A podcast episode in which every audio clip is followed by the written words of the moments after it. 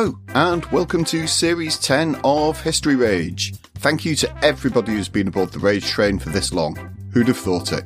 Here is a taster of what's coming up in the next few weeks. Why are we not talking about the evacuation? Why are we not telling that story? Most people think of Thermopylae as this defeat that is so glorious and so devastating to Persian power that it may as well have been a victory. And that is also hot buttered bullshit.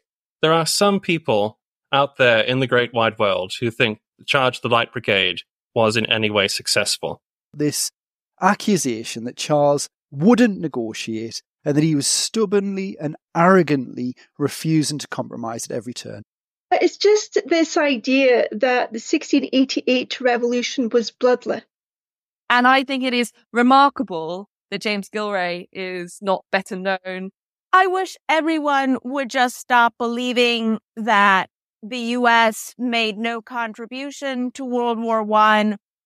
The fact that I can do what I want, say what I want, and write what I want, and the idea that East Germany was just Stasi land still doesn't go away. Mary Queen of Scots ruled from the heart, Elizabeth ruled from the head, and I would quite happily never hear that bloody phrase again in my life. It's this idea that Victorian people were just inherently frumpy and hated sex, and that no one was having sex, and that the people who were were only having sex once a week with the lights out and their pajama tops on.